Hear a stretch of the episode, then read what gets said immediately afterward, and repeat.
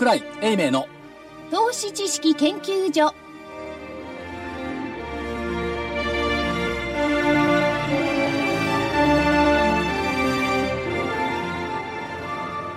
投資知識研究所。場外乱闘編銘柄バトルロワイヤル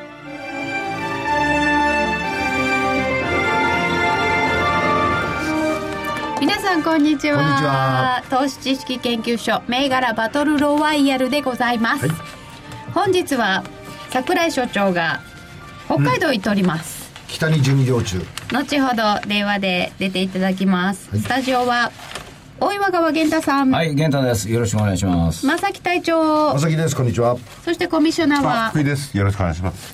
レフリカのうちです。よろしくお願いいたします。ろしくお願いしますえっと所長は何時頃出てこられるんですか？所長はです。ね、あと5分ほど経ったら電話をよこせという、よこせ。はい。なるほど。もうしばらく待っていただければ。ですねでは、えー、28日木曜日、日経平均株価は187円98銭安。1万6476円84銭。はい。トピックス1307ポイントちょうどマイナス14.67ということですが、えー FOMC 終わりまして次日銀というところですが。なんかず順番順番に来てますね。そうですね。まあ。順番順番に来順番順番に来るんだもん。こういうこなってるんですよね。い。やなってるんですけど。だけど順番順番に来るのにちょっと想定と違うような。さて、玄ちゃん、はいはい。はい。隊長、はい。明日どうですか？どうなります明日だって所長が言ってたじゃん俺の得意日って。これ上でしょ？いや、だからそれじゃなくて、日銀はどう動くかをまず私聞きたいわけです。日銀がどう動くかね。玄ちゃん。はい、ズバリ。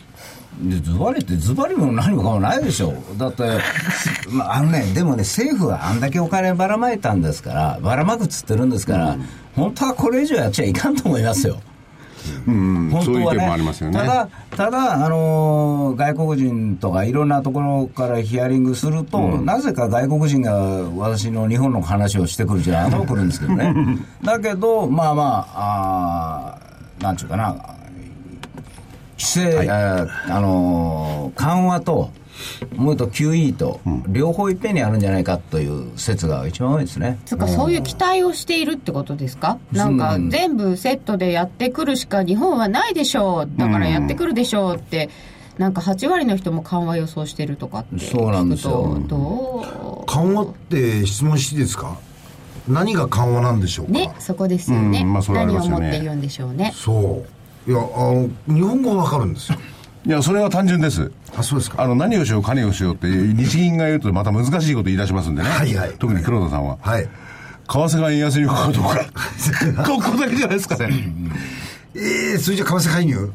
でもこの間、だってこれまでそうですよね G20 で実質はね言われてるから、あんまり入り込めないとは思うんですけどね。この間のね、まあ、あの50年債を出すんじゃないかっていうどっかの通信社のやつが出た時は、はい一旦円安に触れましたよね、戻っちゃったけど。そうなんであれで円安になるかもよくわからないんですよね、僕は。あだからとにかく、あのー日銀が、まあ、この QE でちょっと永久債とか50年債とかをこう政府が出したものを買い取ることによって、この予算のこう金額がぐわっと広がるぞみたいな雰囲気があるんで、また良くなるんじゃないかな、イコール、じゃあ株上がるんだから円売っとけみたいなね、なんかそういう風な流れとか、いっぺんに現れてるんじゃないかなと思うんですよ。でも真水だって結構今度の財政投融資のやつで大きいですよ。経済対策の方経ですね。済対策も。だかね。ら、それ以上のものを日銀に求めると、ちょっとどうかなと思っちゃうんですけどね。ですよね。あの、かえって、め株が上がるためには何かやってほしいけれども、日本の今後のためにはやらんといてほしいという、そういう意識は僕にはありますけどね。日本語の今後のためにどうなのかなって思ってたら株も上がんないんじゃないかなと思っちゃうんですけどそんなことはないんですか？短期的には上がるんですか？短期的には上がりますね。短短期的って玄ちゃん想像するのにどのくらいの持続力があると思います？そう1週間ですよ。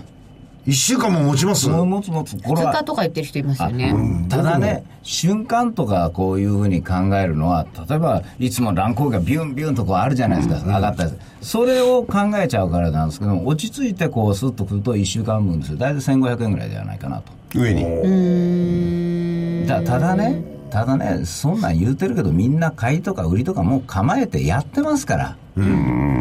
だからもう、結局動いた方の反対に行って、で、まあ、なんかが出たとして、上がったと思ったら待ってましたとみんなが打って、ギューッと下がったところを、またみんなが空売りしたらいっぺんに上へ上がるとか、だからみんなが損するようにできてるんじゃないかなと。投資家としては、こう日銀がどうするかとかを予想するよりは、その後の動きそこですよねを見たいですよね。ですよね。うん、だって予想したって分かんないし。その通り。そこですよね。だから、それならば逆に言うと、次の動きについていった方が賢いのかなと。だその時にね、ついていくのは、明日の5番からついていくのか、いつから、そこですよね。そこです。うん。だから、あの、僕よく言うんですけれども、あの、もしもそういうものがなかったとして、今、世界株高っていうものがあるじゃないですか。で、それをなぜ起こったのかとか、それの持続性というのを考える方が、実は、あの、日経平均が上がるかどうかというのを考えるのには適してるんですよね。その世界株高の中の要因の中に、日銀も緩和しそうだとかいうことは入ってるんですか？いや、それがわからないじゃないですか。ああのーなんとか、向こうから要求はしてますけど、日本株下がってても上がってたんですからね。で向こうはもう新値取ろうかとか、取った、取ったぞとか、そういう話をしてるんですから、あのーここの考え方っていうのは、新たなステージに入ってるのか、そひょひょっとしたらまた前と同じで、まあ、今だけの話なのかという、これが非常に難しいんで、僕はもう、明日は、まあ、目先、デートレチックには動くだろうけれども、まあ、私、来週の2日からやります。あー来週8月の2日っていうことは経済対策がまとめられるよって言われてるところ、うん、ポイントの日だから。あ、なるほど。二日進歩でもないんですよね。そうですねあの選挙なんですあよねの、知事選が、都知事選があるじゃないですか。あ,、あるからねれがあって、まあ、1日のところ、どうかごちゃごちゃなると思うんですよ。あの、地中化がどうのこうのとか言うて。ああね、でそういうタイプの株が止まったりして。で、そこから次に、こう入るんで、2日の外国人の動向を見て、ね、2日の5番ぐらいからなんかやろうかなと思うんですよ。おつながりました？つながりました。はいはい。まだなんか、なんかいろんな方とおさお話をしているようだったんですけど、さそうなんですか？無理言って失礼して入入らさせていただきました。所長、はい、桜井です。こんにちは。よろしくお願いします。よろしくお願いしますよろしくお願いします。えー先ほどもお札幌にいらっしゃると言ったんですが、札幌ですよね、本当に。え、札幌っすよ、雨の札幌。雨の札幌。本当に？って、それ なんでそこ？今日講演会もやられたんですか？今、5分前に終わったところです。えおお忙えしいすいませんね、忙しいところ。とんでもございません。すいません、欠席しておりまして。いえいえ。えーそれで今ですね、明日の予想を皆さんに、えー明日の予想でございますか？はい。明日のよ上。それで来たかもっと具体的にです。じゃあ、あの、緩和するんですか？はい。金融緩和するんですか？マイナス金利やったら8月ポシャるんでしょうけど、まあそこまで踏み込まないでしょって。マイナス金利の深掘りはしないしない。だって間違ってるって証明してるじゃないですか、この半年で。うん。でマイナス金利だからこそ最低残も400億円ぐらいしか先週増えてないわけでしょ？うん。だからまあ、マイナス金利をするんだったら8月ダメだろうとは思いますが、表面上は喜ぶんでしょうね、市場関係者は何何でも欲しがるから。うん、でも株ではなくて、要するに物価とかそういうね、インフレ率とかそういうのもありますんでね。インフレにすごい常識的なお答えなんですけど、はい今日より明日の方が物が安い時に物買いますか？買わないです、私。でしょ？でそれがデフレですようね、ん。今日より物が高ければ物買うでしょ、今日。うん。だから、そういうふうに持っていかないといけないんじゃないですか？って。うん。うん。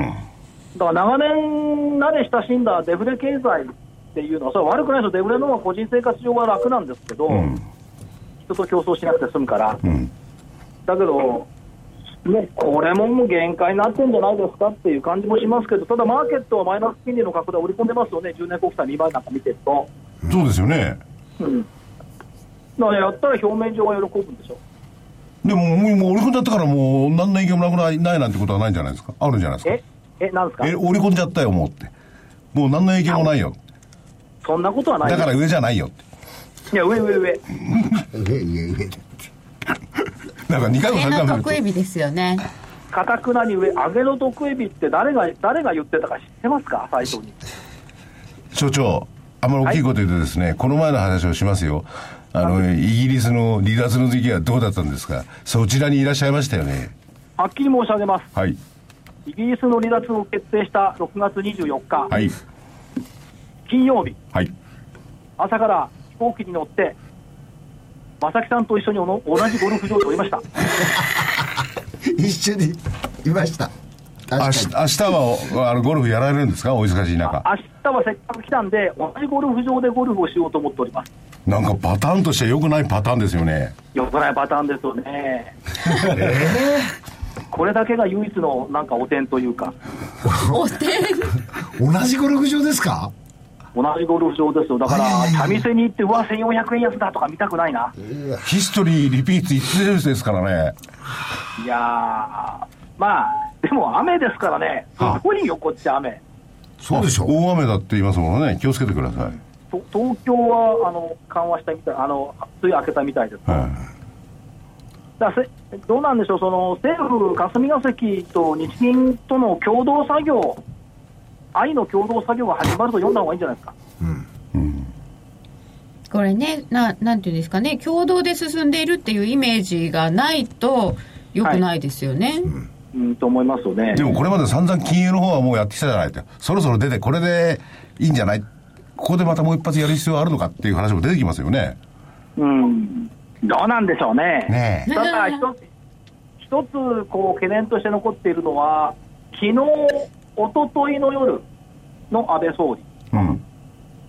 外神田の鶏料理で1時12分から秘書官といて、うん。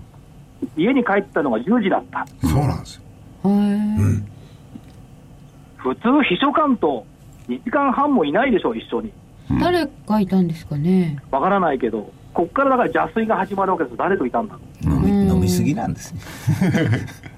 そ その辺をちょっと邪推をしてみたいかなというふうに思っております。ね、今はどっちの方があれなのか、都知事選なんかもありますんでね、いろいろね。だけど、あれですよね、その昨日の日経でしたっけ、複数の委員が、えー反対に回る可能性もあると言いながら、政府総裁らが検討作業に入った、うん。追加の緩和の。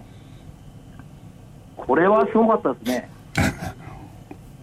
まあね、ま、マスコミ市場関係者が政府と中央銀行を追い込んでるっていう感じですよね。だからこれは市場市場主義どころか市場独裁主義だろうって思ってます。うん。だから、れ冷静に考えてください。マイナス金利で本当に社会や国家が良くなるのかどうか。うん。ETF を中央銀行が買うことでなんか問題はないのか。うん。だから、銀行の国債購入が将来の円安超インフレへの導入、動線にならないのか。うん。目先の小手先にこだわりすぎてるんじゃないのっていう気もしますよ。うん。うん。だから、こと今月はまあ、猫じゃらしで遊んだって感じですかね。じゃらされてたんですか？うん、だから国家の品格ってまあありますけど、今、市場の品格っていうのはやっぱ取るべきじゃないんですかっていう。市場の品格市場の品格ってそこにし参加している方々の品格ですよね。まあ、それも市場いや、でしょマーケット。総体として、だから投資家さんじゃなくてね、うん。市場関係者とか証券マスコミの品格っていうのはどうなのよっていううん。気がしないでもない、もともとマーケットとは欲望の戦いの世界ですから、まあ、なんでもあるんでしょうけど、うん。やっぱりもうちょっと足元についたら何、あ猫じゃらし、あっち行ったりこっち行ったりするようんじゃないような投資方針というか、投資理論というか、そういうのが欲しいような気もしますね、自分ができる方は難しいかもしれない。いや、それを言うのは評論家。もっとも所長は評論家じゃないですけどね。株屋です。さて、この電話は何時頃までいいんですか？えあと15分ぐらい大丈夫です。はい。じゃあ、とりあえず行きましょうか。行きましょういや、あの、もう一つね、懸念はあるんですよ、はいはいはい。松井証券経由の信用評価損率で、うん買い方が好転してないんですよね、昨日なんかでも、マイナス13%なんでそうこれがちょっと気にかかってる。それから、空売り比率が昨日で42%でしょ。これも気にかかってます。うんで、これを払拭してくれる明日になってほしいな。うんうん。こうね全体と関係ないところでちょっとこうわーって盛り上がった銘柄がまた急落してたりするじゃないですか。うん。捕まった感じがありますよあねあ捕まったか、うん。まあでも、昨日の新越の出来高とかね、ああそうですね。はい。やっぱりボラボラは高くなってるかなというイメージがあります。大型株がすごい出来高うん。もありました。はい。はい、じゃあちょっと懸念もある中で日経平均から伺う前に先週の振り返り？日経平均上だって、上だって。明日じゃなくて。それしかねえんだから。えーと、まず日経平均株価、先週21日から本日28日までは333円安ですので、下です。はい、西軍が下でした。えっ、と、じゃあ、東軍だけやって、東軍の来週分を聞いて。そそうですねはい、はいじゃあ、東軍の結果は、えっ、と、本命、インフォテリア3853が739円から757円になってます。でもね、870円あったんですよ。そうなんだ27日に。今日はいだけですよね、下がったの。ということで、丸ですが、870円から見ると随分あれだな。えー、モレスコ。株はい。株価は動くんです。そうなんですよね。そうなんですよ。でも870円で着地していたかった。はい、8えー続いてモレスコ5018が1201円から1220円。丸丸。丸じゃない。えそうなんでびっくりしてんですか？やっぱり毎日上がってますね。うん。29円ありました。メドレックス4586は1000飛び36円から992円。申し訳ございませんでした。これは×です。いや、でもいいいい買い場になってるんじゃないの ?900 円台って。うん。1000飛び51円もつけてますね、今週は。いでもこの気が、はい。気がついてないんですよね、メドレックスの良さっていうね、マーケットが。うん。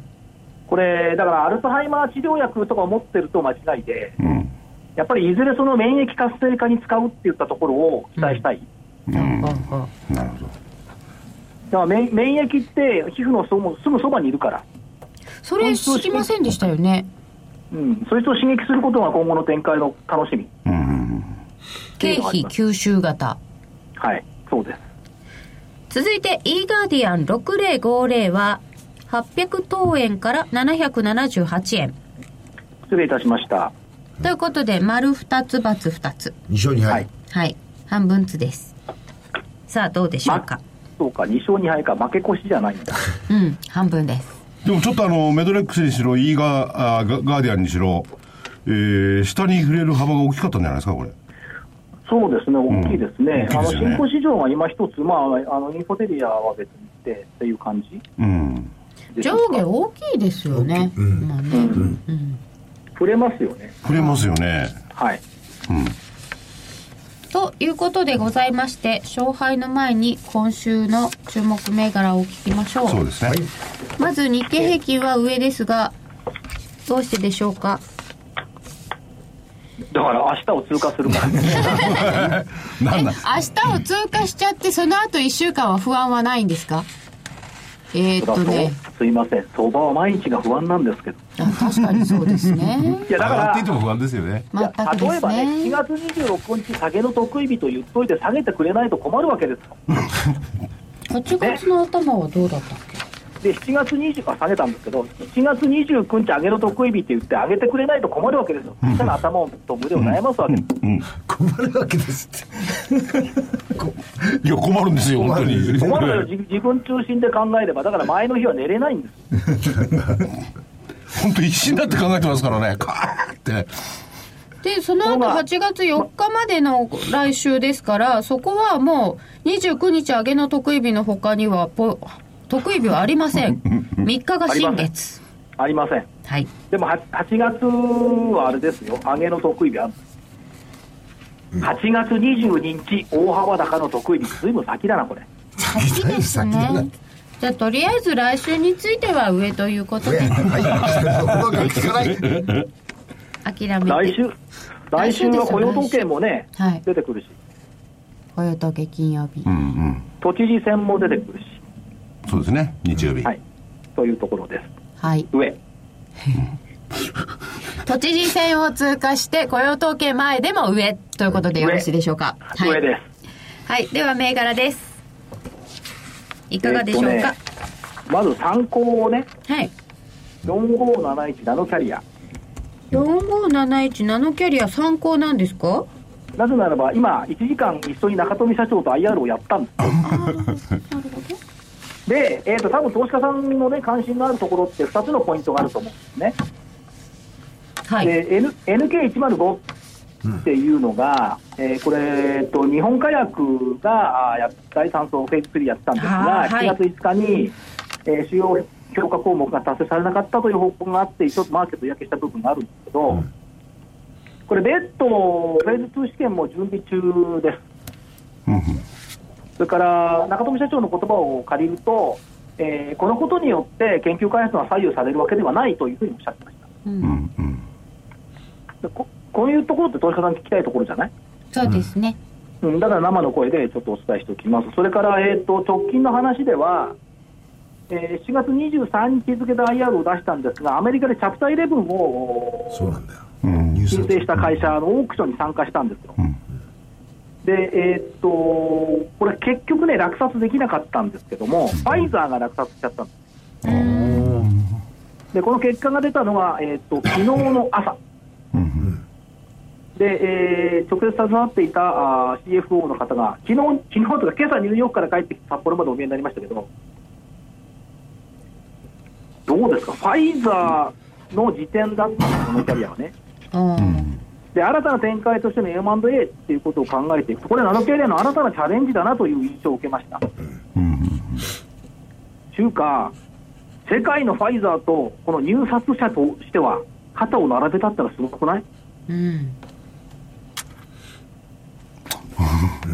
わかん。ない、いわかん。ないやいやちょっとわかん。ないですね肩を並べることはできるん。じゃないですかお金ではね。お金ではねいや、多分ファイザーから見ると、ナノキャリア風みたいなとこあったと思う。うん。でも、これ、最最終的に。いやいやちょっとね所所長、はい。でその先ほど今所長が言ったねそのはい。M&A の方にも入っていったと。そうすると、今までの研究開発別の領域に行くっていう話になっちゃうんでしょうか？どうなんでしょうか？いやいや、同じ領域をやってる会社がチャプター11を申請したのをそれを書いてきた。うんうんうんうんじゃあで横に広がるような感じで捉えればいいんですか？まるっきり別の、おっしゃる通りです。うん、ところに出るんではなくて。はい。あははいもちろん、その、育毛剤も売ってますよ。うん結構高かったな、育毛剤は。はいまあ、平平日の午後だとシニアが多いから育毛剤興味高かった。ねはい。あとは人気高かったのは京急電鉄の京急飴。なななん今なんておっしゃいます？すいませんちょっと京急電鉄の飴。雨あの切ったら飴みたいなやつですよね。あーああ電車。電車のこうねどこを切っても電車が出てくるやつですね。キャラクターだったかな。うん。うん川崎大師の飴。黄色いやつね。みみんなおかわりしてた飴を。まあ、京急電鉄もあれですよね、いやもうはっきり言ってましたよね、あの IR を睨んで、IR ってのはつまりその統合リゾート、うん。これを睨むって言っておおっしゃってましたから、あカジノ IR 法案。うん、いずれものになってくる感じをしましたね、受けた感じがね。あと本社は横浜に移転しますよ。品それは川と、え？今日今日の銘柄とは関係ない話ですね。あこれ関係ないですね、はい。で今日の銘柄いきますね、はい、とりあえず参考はナノキャリアですよね？いやいや、参考でいいや、906京急も入れといて、あ9006の京急さんも入れときましょう。はい、それから、えーっと、銘柄は、健康マヨネーズ、健康マヨネーズ。はい。2915、うーんと今日は今日は3000飛び30円、25円高。はい、日経平均180円されてる中で35円だから、あ、35円か。まあ、業務用マヨネーズとか惣菜が中核ですけども、コンビニ向け好調、業績で好調、工場増増強してるんで、これに期待感と。卵惣菜。これ、何十年前に行ったかな、この会社、最初に、まだまだちっちゃい頃に、下高井戸にあったんです、本社が。へえで、私の同期が担当で、うんあ上場前、未上場の時だ、うんうんその時下高井戸の駅からとぼとぼ歩いて行った記憶がありましてね。で、上場インタビューの時私担当だったんですよ。うあ一部一部指定の時に担当だったんで、なんとかって担当いましたよねって言ったら、えー、同期ですかって向こうが驚いたもん、面白いですね。はご縁があるかも。エニシがあるもので、はい。健康マヨと、あと、えーえーえーえーヒューマンメタボじゃないな、これ言いましたよ、これ最近よく言ってるもんね、ヒューマンメタボはね。うんあ、これこれこれ、4348インフォコム。4348のインフォインフコムォコム。はい。インフォコムこれね、えっ、と、電子書籍の配信サービスなんかが人気があるんですけども、メチャコミックっていう電子書籍が非常に良くて、第一四半期の売上高全体で40億円突破、過去最高更新。今日は1360円です、はい。これは原宿にある会社です。うん、めっちゃコミックって聞きますよね最近ね。原宿の本社行くと、確か、えー、秩父宮のラグビー場だったか、神宮球場だったから、どっちか見下ろせるんです。うーん。原宿。あともう一つが3180ビューティーガレージ、今週一部に上がりました、あに来ました。ビューティーガレージ3180は1384円これ、まあ、美容美容機器とか、えー美容店、美容店のお継承あのー機器とか、あるいはそのシャンプーとかをおお通販で売ってる、ネット通販で売ってる会社なんですよ。なんですが、えあっと、プライベートブランドをやっていて、海外で作ったものを国内に持ってきて売ってるんですね。うーんそうすると、円高って困ってたんです。うん。だって海外のものこっち持ってきてるんだから。うんで、2013年以降、円高で非常に困って、一旦ちょっと伸び悩んだんですが、最近の円安効果で業績良くなってきましたと社長が言ってました。なるほどそういう会社もあるってことです。うん。で、そこに注目したんで、ビューティーガレージ。以上、1、2、3社。本命どれで？本命ですか？はいまさきさんどれがいい 何を言ってんですかナノキャリアでしょこれこれ原さん参考です。あ参考か、はい。あの、健康マヨネーズなんか珍しいチョイスじゃないですか。いいですねこれ本命にしちゃった。じゃあ、健康マヨネーズにしましょう。2915。はいはい5つあげていただきましたあんまり上げると良くないのよね。2つぐらいにとどめるのが一番いい。大丈夫ですよ減太方式。まあ一応参考以外でいくと勝負は3つということでうん。はい。はいまあ、東京は暑いんでしょ？暑いみたいですよめっちゃ今日暑いです。もう言っときます。涼しいですよ、札幌は。いや、でも、そうじゃないですよね、雨、明日も雨のようですよね。よく詳しいですね、人んちの天気を。いやいやいや非常に気になって、ぜひあの、ゴルフの時なんかお気をつけ遊ばせ、滑ったりなんかすると。涼涼しくラウンドしてきます。で、本当に気をつけてくださいね。ありがとうございます。はい。でも明日帰って土曜日、あれよ、あの、ラジオ日経プロネクサスのセミナーよ、大崎。おうだから僕としてはよ、これまでの例は、なるべく明日ゴルフをさせない方向に持ってきたいんですけどもね、無理かな。そうかそうか余計あの元気に帰ってきていただかないと土曜日セミナーだおおし天気次第みたいな感じ。まですかあねあんまり本降りになったらねやめた方がいいよねそうすると、この前のアノマリーっていうか、あれは潰れますからね。これはアノマリーにはなりません。ただ、稲垣が残っているだけです。わかりましたいや、本当に気をつけて。はい。まあ、負けたかもしれないんで、大変申し訳ございませんございませんでした。はいどうもはい。よろしくお願いします。はい、じゃあ失礼しありがとうございま。ますしたありがとうございました。ということで結果が微妙なところなのですいやまだあがれでしょ？先週の結果をレンちゃんの方の。見ていきます僕、引よけてからみんな、従ってました。弾けてから？引けで、あ弾絵で見たら、引け前までやったら頑張ってたんですけどね。うんそうそんな感じのあの微妙さなんですよね今日ね。それぐらいね、動きがなかったんです。だって日経平均だったら昨日はあれよ僕いい勝負だったの。よ横ばいでああよかったと思って。あ今日だやっって。こんな下げちゃいましたもんね。今日ヒュッとされたいや、やっぱり、昨日上がったのが、ちょっとこう、ああいう上げ方でなければよかったんですよ。だから僕はもう、まあ、今週相場下げてましたから、動かない銘柄行こうと思ったら最後になったからこうドンとこうみんなが疲れてやられちゃったんです、さてそれでは先週の振り返りを西軍から日経平均は下ということだったので当たり。そうですよね。で高千穂8225は146円から144円。あ何？2円も動いた。150円あったんですけどねだからちょっと強含みだったんですけども今日の大引けであのスンと下がっちゃった玄ちゃんだなって銘柄ですよね。にえ。いやその次がすごいよ。え？あすごい。本命マルマンはい。7834、117円から116円。すごいな120円まであったんですけどね、25日に。はい、ということで、えーちっちゃいバツですね、東京景気7721が165円から167円。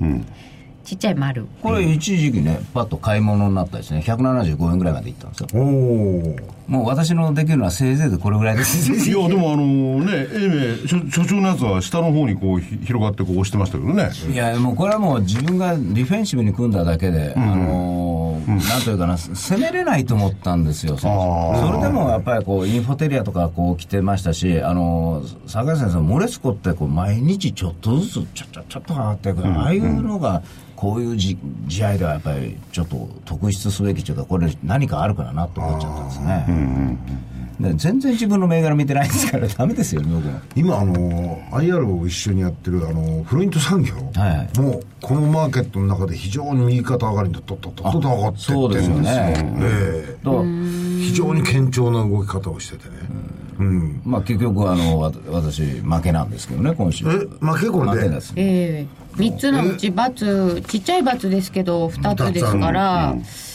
半々だった所長と比べるといやそれよりか動いてないもん。い一応こっちが負けになっちゃうかな、や。日経平均当たっても。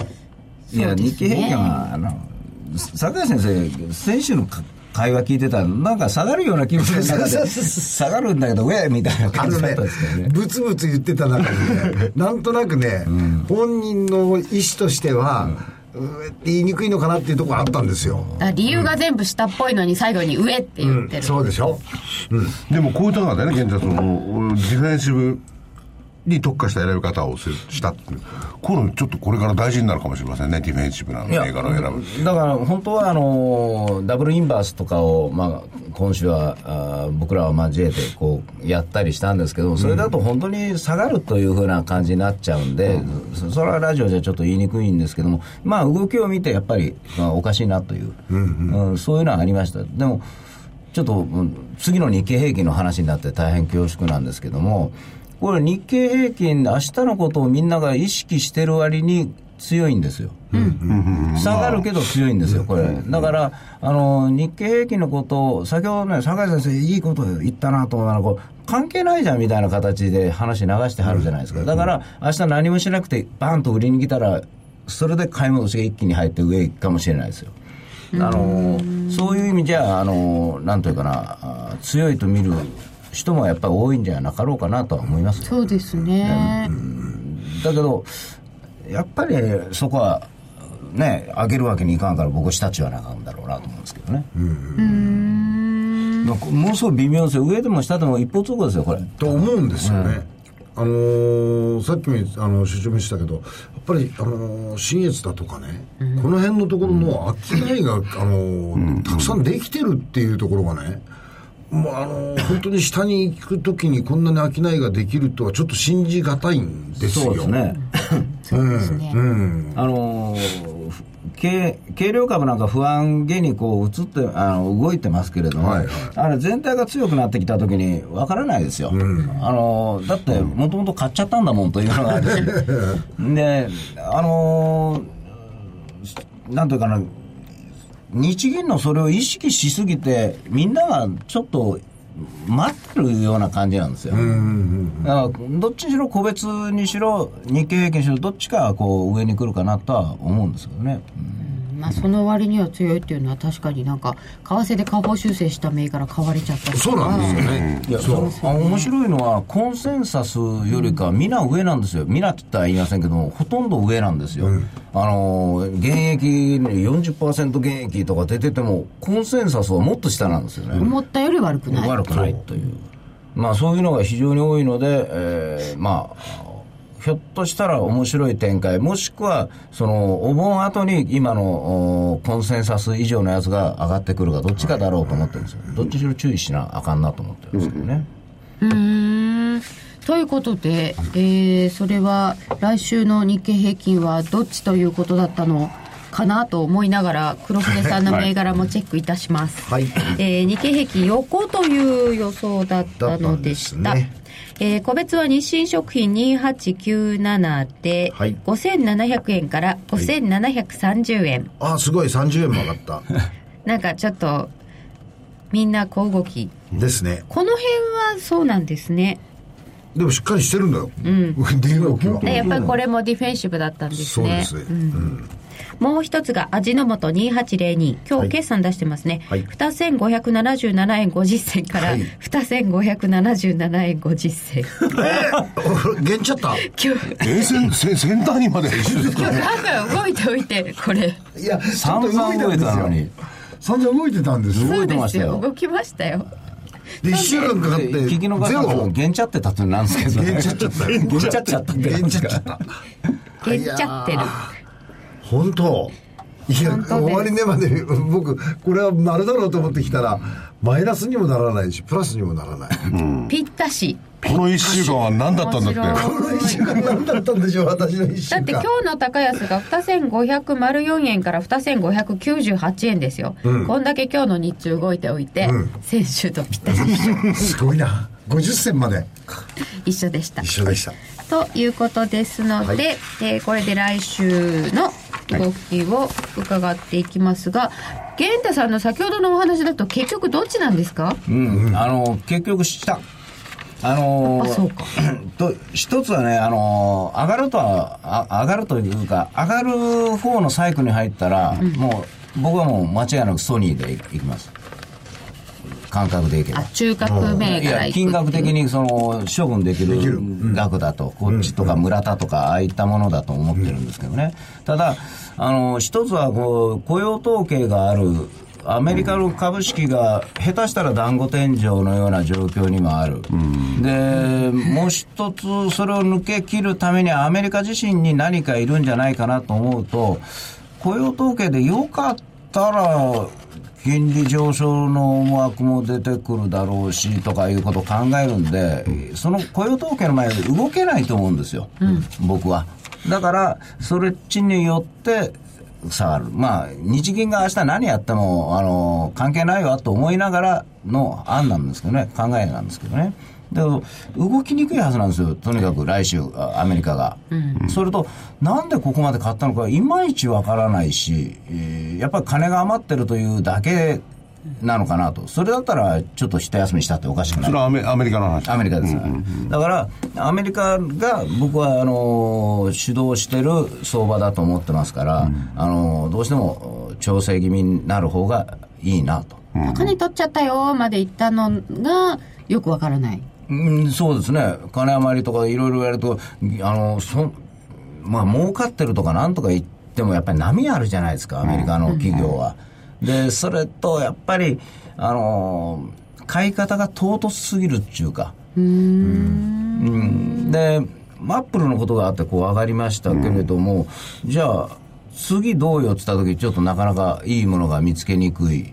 えーそうなってくると、一般的には調整をした方がいいなと思うんですよね。で、その時に日本の方が、あの、日銀によってどうなるかっていうのはあるでしょうけども、何もないと考えたら、日本もやっぱり追随して調整に入ると思うんで、まあ、一回下見たいなという、個人的にはそれもあるので、下。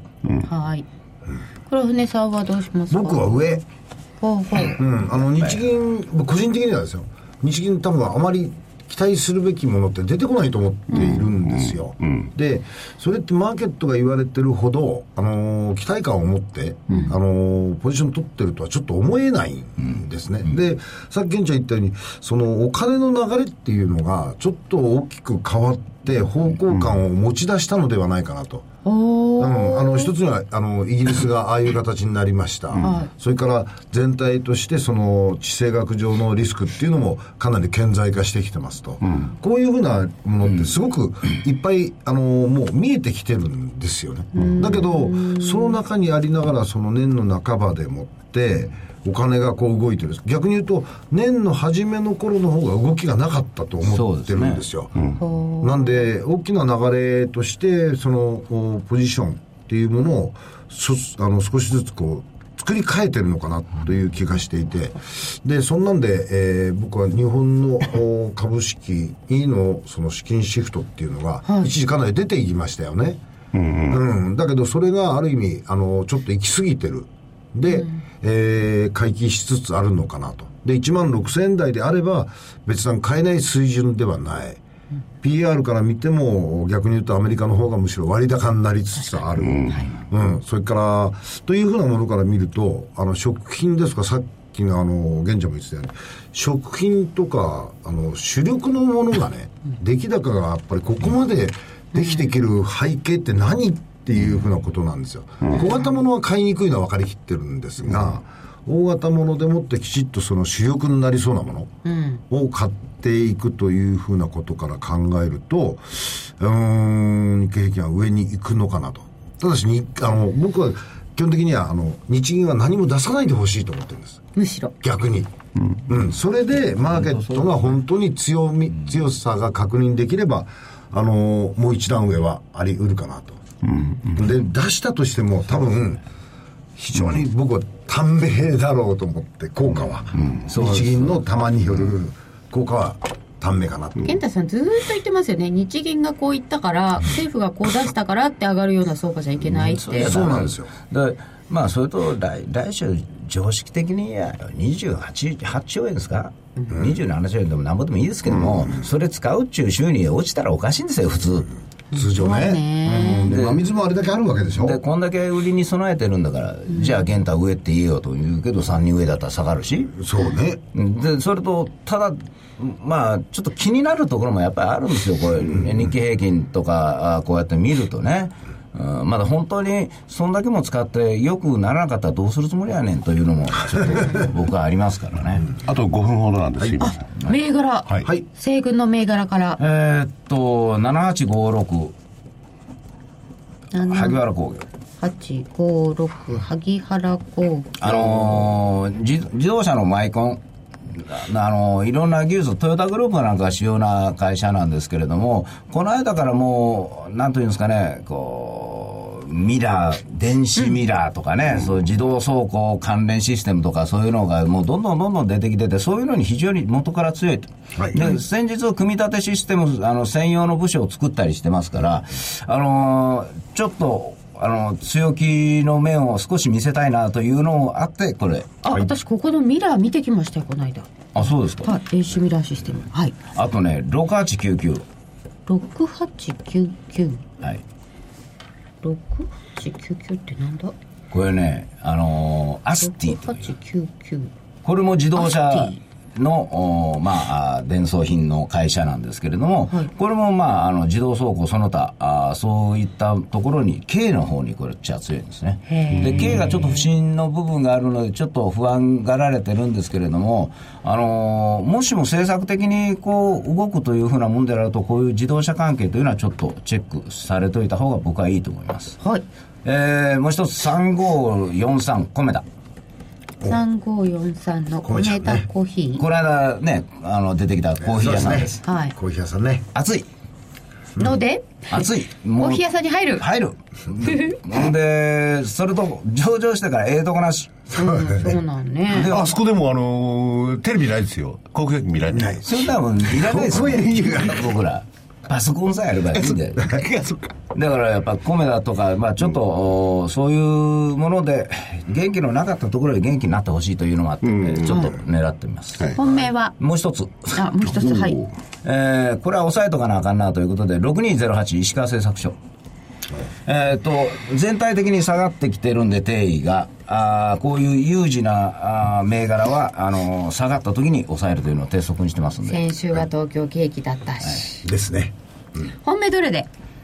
えー萩原にしよ萩原工業本命で、はい、じゃあ黒船さんは、はい、僕はあの、ポケモン効果を狙ってます。ポケモン GO。